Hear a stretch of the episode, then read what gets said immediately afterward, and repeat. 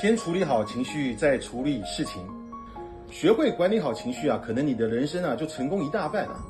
其实有的时候仔细想想，如果你是对的，那也不必要生气啊；如果你是错的，那更没有资格生气了。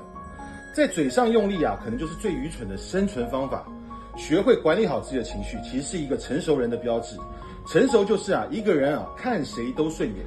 陈峰老师啊，在职场工作超过二十五年啊，走到今天啊，特别认同一句话：我是摩羯座啊，就是山羊座。有大师说啊，哎，这个星座的人很勤奋啊，但是脾气啊、性格啊很固执、认死理啊，还真说对了，我没少吃这个亏啊。的确，管理不好自己的情绪啊，人生直接输一半啊，所以才有了现在的陈峰老师。很想跟大家分享啊，就是开篇说的，凡事先处理好自己的情绪，你同意吗？